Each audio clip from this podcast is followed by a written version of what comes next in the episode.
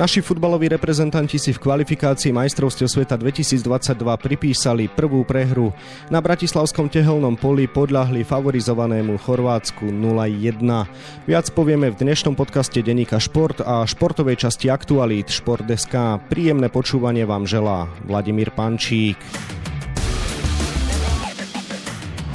Hoci sme prehrali, potvrdili sme trend výkonnostného rastu. Aj o tom budem hovoriť s kolegom z denníka Šport Miroslavom Hašanom, ktorému želám pekný deň. Pekný deň. Miro, prehra 0-1, skomplikovaná situácia v kvalifikácii, ale napriek tomu to nebolo úplne zlé. Ako sa tebe páčil zápas? Sklamanie prevláda, pretože nezaslúžili sme si v tomto zápase prehrať a to bude mrzieť samozrejme. Mali sme šance v prvý polčas od tej 19. 20. minúty až po hviezd rozhodcu polčasový sme boli lepší ako Chorváti a to už je čo povedať. Hrali sme dobrý futbal, v dobrom tempe, ten zápas bol kvalitný a mali sme šance. Žiaľ Bohu, nepodarilo sa nám dať gól, a napokon sme teda inkasovali až tak nespravodlivo, pretože tam bol taký sled udalosti. Kuckov faul, nemusel rozhodca pískať, odlavičkovaná lopta a samozrejme neobsadený hráč, ale na druhej strane už to bol koniec zápasu, veľa bolo hráčov prestriedaných, takže ťažko tam nejak úplne hovoriť, že kto zlyhal v organizácii a ešte tá strela bola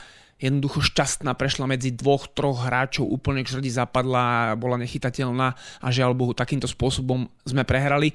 A ešte aj potom, ako sme dostali tento gol, tak sme mali šance, mali sme tam príležitosti, boli tam závary, mohli sme aspoň remizu uhrať s Chorvátmi a o toto mrzí viac. Tréner Štefan Tarkovič povedal, že to bol najlepší výkon pod jeho vedením, že je hrdý na to, aký výkon mužstvo podalo a že ho teší progres, ktorý je badateľný. Dá sa s tým súhlasiť? Úplne ja s tým nesúhlasím. Súhlasím s tým, že pasáž medzi 19.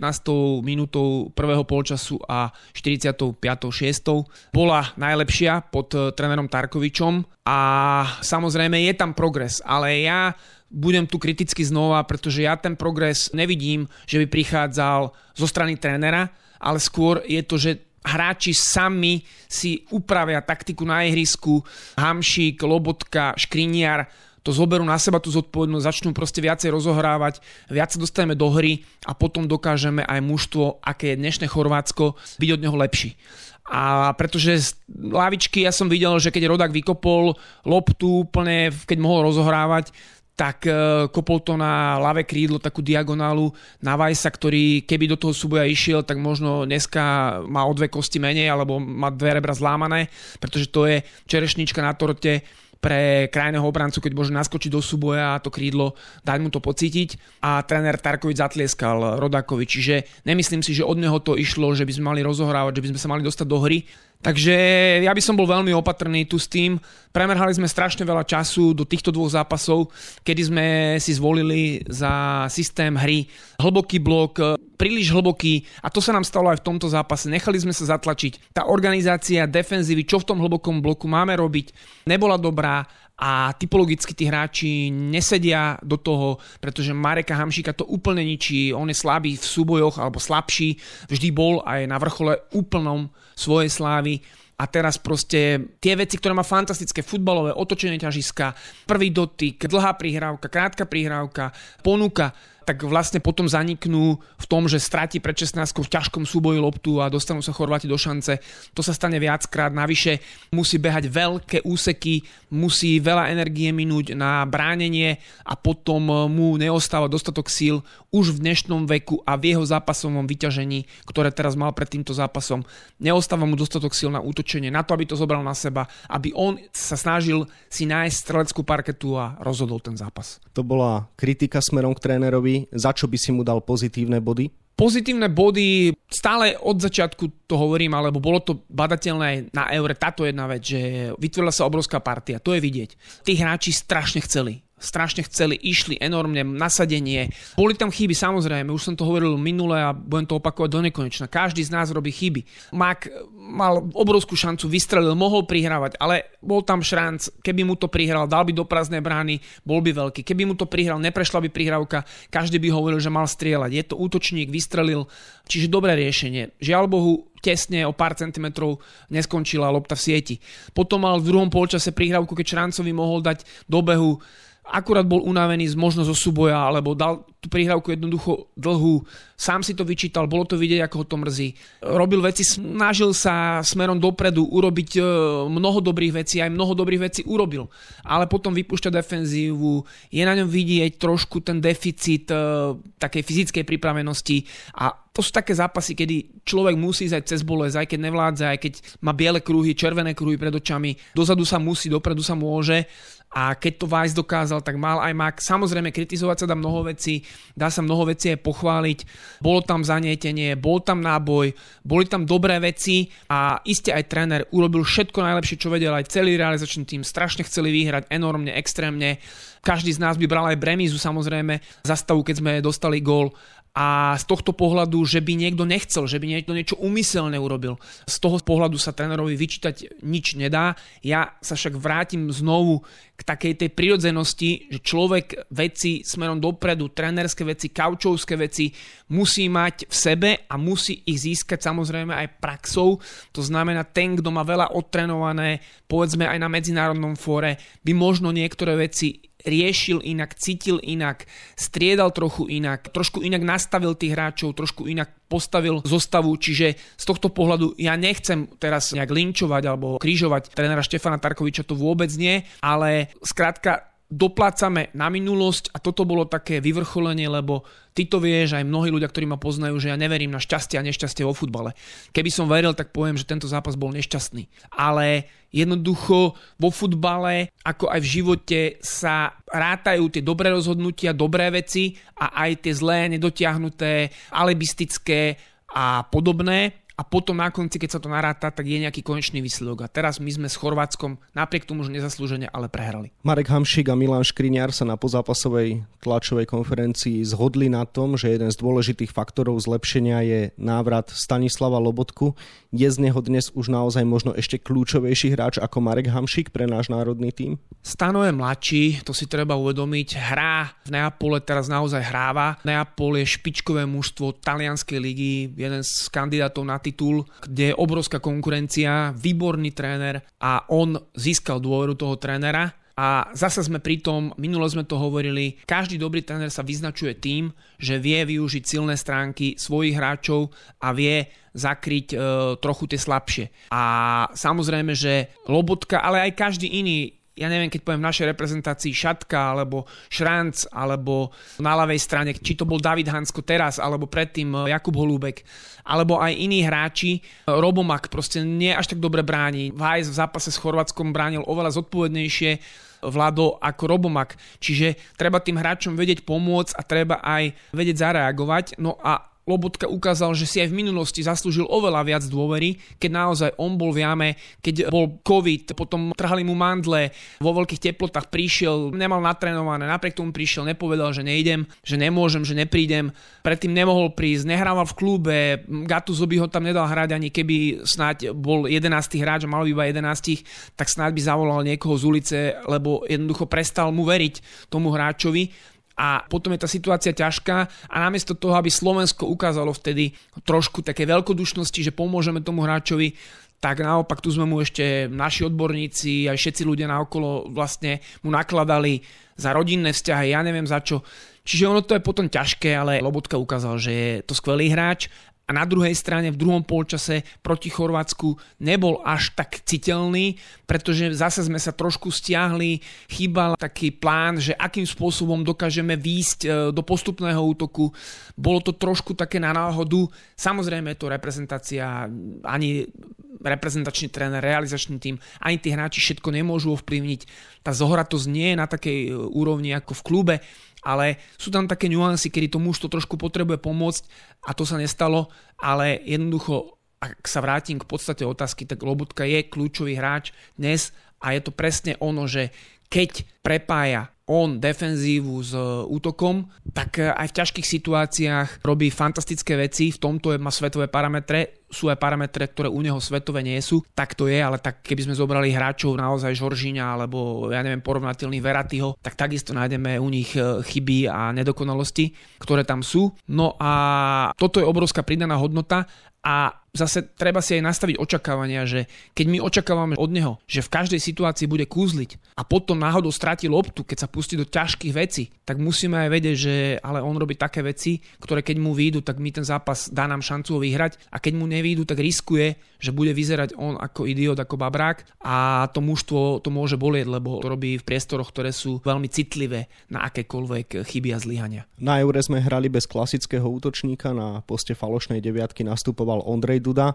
Teraz sme nastúpili v Ljubljane hore s Robertom Boženíkom a proti Chorvátom s Ivanom Šrancom. Čo sú typologicky jasní útočníci? Pomohlo nám aj toto rozhodnutie? Ukázala prax nakoniec podľa bodov, že nám nepomohlo. Ale Boženík, hoď bez zápasovej praxe a dlho, dlho nehrával vo Feynorde, potom samozrejme on síce išiel na hostovanie do Fortuna Düsseldorf, ale neodohral tam ešte nič. Čiže nejak veľa vecí ho neoprávňovalo k tomu, alebo tréner ho vytiahol bez toho, že by mal nejaké argumenty, ktoré by svedčili v prospech Boženíka. A ja sám som videl, že sa Robo trápil extrémnym spôsobom na začiatku v Ljubljane, ale dal gól a gól ho odklial. A Šranc hral na kraji a hral veľmi dobre, pretože výborne bránil, na obrovskom priestore pracoval, mal falošné nábehy za obranu alebo hluché nábehy, keď tu nedostal, ale tú obranu trhal celé, to mužstvo nutil sa stiahovať dozadu superové a nám pomáhal, dostal sa do šance, nedal gol.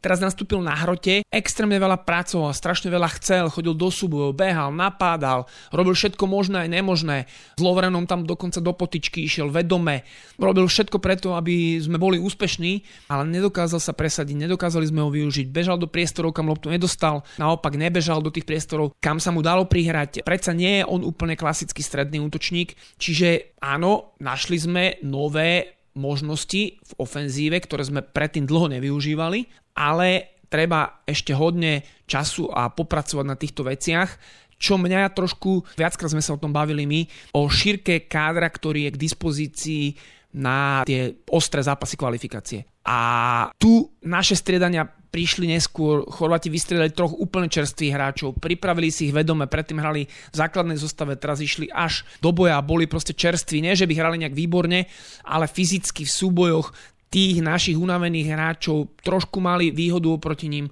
A tu by som trošku videl rezervy a zase sa vraceme do minulosti, kedy sme vyberali hráčov, už aj niektorých po Zenite, niektorých, ktorí dlhodobo sa nedokázali presadiť. A dnes máme v 21 obrovské talenty. Či to je Pokorný, či to je Kaprálik, sú tam ďalší hráči, ktorí už dávno mali v reprezentácii, mali si osiahať, očúchať tú atmosféru, trénovať s tými našimi najlepšími, vidieť, aké je to medzinárodné fórum, aby získali motiváciu, čo majú ešte zlepšovať, ako majú pracovať v kluboch. A to sa nedeje a vôbec celkovo v slovenskom futbale stále, napriek tomu, že sme odohrali teraz dva dobré zápasy, nie je nejako výnimočné, ale naozaj dobré a potešiteľné. Chyba mi vízia, že akým smerom chceme ísť. Dnes nás čaká Cyprus, to je mužstvo, na ktorého ihrisku sme v marci uhrali len bezgólovú remízu a to nás ešte v závere svojimi výbornými zákrokmi podržal Martin Dúbravka. Cítiš, že po tomto zlepšení to teraz bude na teholnom poli iný zápas a že sa možno nám aj to vrece s golmi roztrhne, pretože teraz sme tých šancí v týchto dvoch zápasoch zahodili naozaj veľa? Cyprus nebude jednoduchý súper pre nás doma. Nie preto, že by mal až takú extrémnu kvalitu a nie preto, že doma nám zle podkuroval v niektorých fázach a v niektorých momentoch, ale pretože naši kľúčoví hráči budú unavení. Budú opäť unavenejší a teraz všetko zmeniť, prehádzať zostavu, dať tam 7-8 nových, ktorí sú čerství, oddychnutí, ale majú minimálne skúsenosti z takýchto ťažkých reprezentačných zápasov, kde sa hrá o body a my tie body musíme získať. Už nemáme šancu, ak teda sa bavíme o postupe, už nemáme možnosť luxusu, že by sme nejakú remízu alebo nejaké zaváhanie si dovolili doma s papierov slabšími súpermi.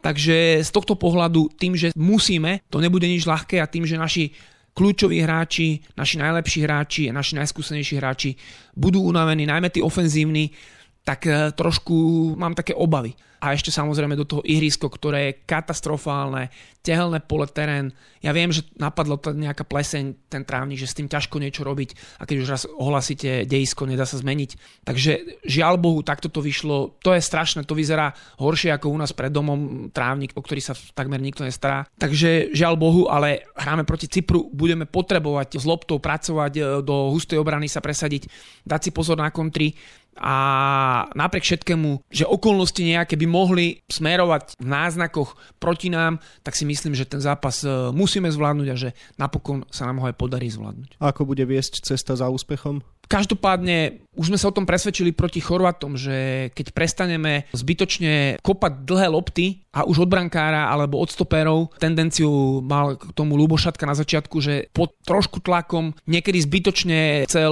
hrať dlhé lopty. Marek Rodák dlho nechytáva, nemá tú istotu, plus ten terén do toho. Ja tomu rozumiem, že prečo sa to deje, ale to nie je cesta pre nás je cesta, máme typologické mužstvo, ktoré musí hrať s loptou, ktoré musí hrať po zemi, ktoré musí kombinovať a vtedy sa ukážu prednosti našich ofenzívnych hráčov, pretože my ani nemáme hráčov do breaku, do protiútokov, nejakých extrémne rýchlych. Áno, sú, ale sú neskúsení. Možno Jirka, ktorý ukázal nejaké záblesky, Kostelník nie je krídlo, takže to sa nedá úplne povedať, že práve on. Cuslov tiež typologicky nie je úplne krídlo mladý, ktorý síce bol teraz akoby na tribúne, nebol tej zápasovej súpiske, ale mohol by naskočiť, je to skôr hráč, ktorý hrá na desine pod hrotom. Skrátka, my musíme vytvoriť prevahu v strede pola, kombináciou sa presadiť, dostať sa do útoku a tam streliť góly a obrovským faktorom pre nás pozitívnym sú štandardné situácie, je to naša veľká zbraň. Možno v tomto zápase si budeme musieť pomôcť štandardkami a budeme musieť byť trpezliví, keď aj by bol vývoj nepriaznivý alebo bolo by to dlho 0-0.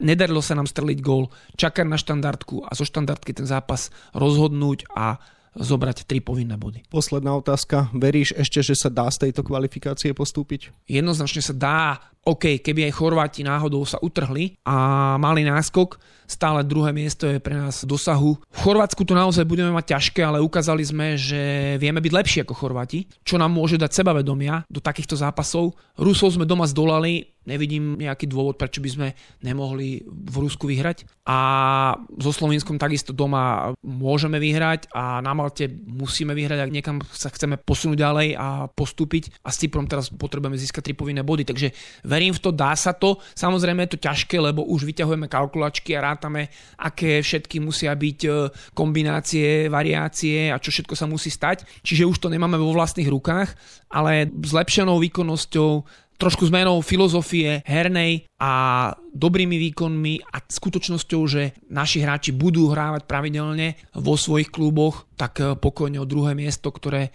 myslím by mohlo byť barážové, tak o to môžeme zabojovať a môžeme ho dosiahnuť. To bol kolega z Denika Šport Miroslav Hašan, ktorému ďakujem za rozhovor a želám ešte pekný deň. Pekný deň. V našej futbalovej reprezentácii sa viac venujeme na webe Športdeska a takisto v denníku Šport. V jeho dnešnom vydaní nájdete aj tieto témy.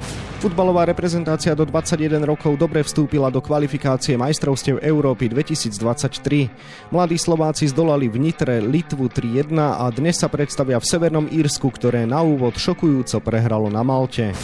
Na Yorkských dvorcoch nie je núdza o prekvapenia, pozrieme sa na najzaujímavejšie výsledky na tenisovom Grand Slamovom turnaji US Open. Spomedzi našich vo dvojhre došiel najďalej Alex Molčan, čo na jeho výkony hovorí generálny sekretár zväzu Igor Moška.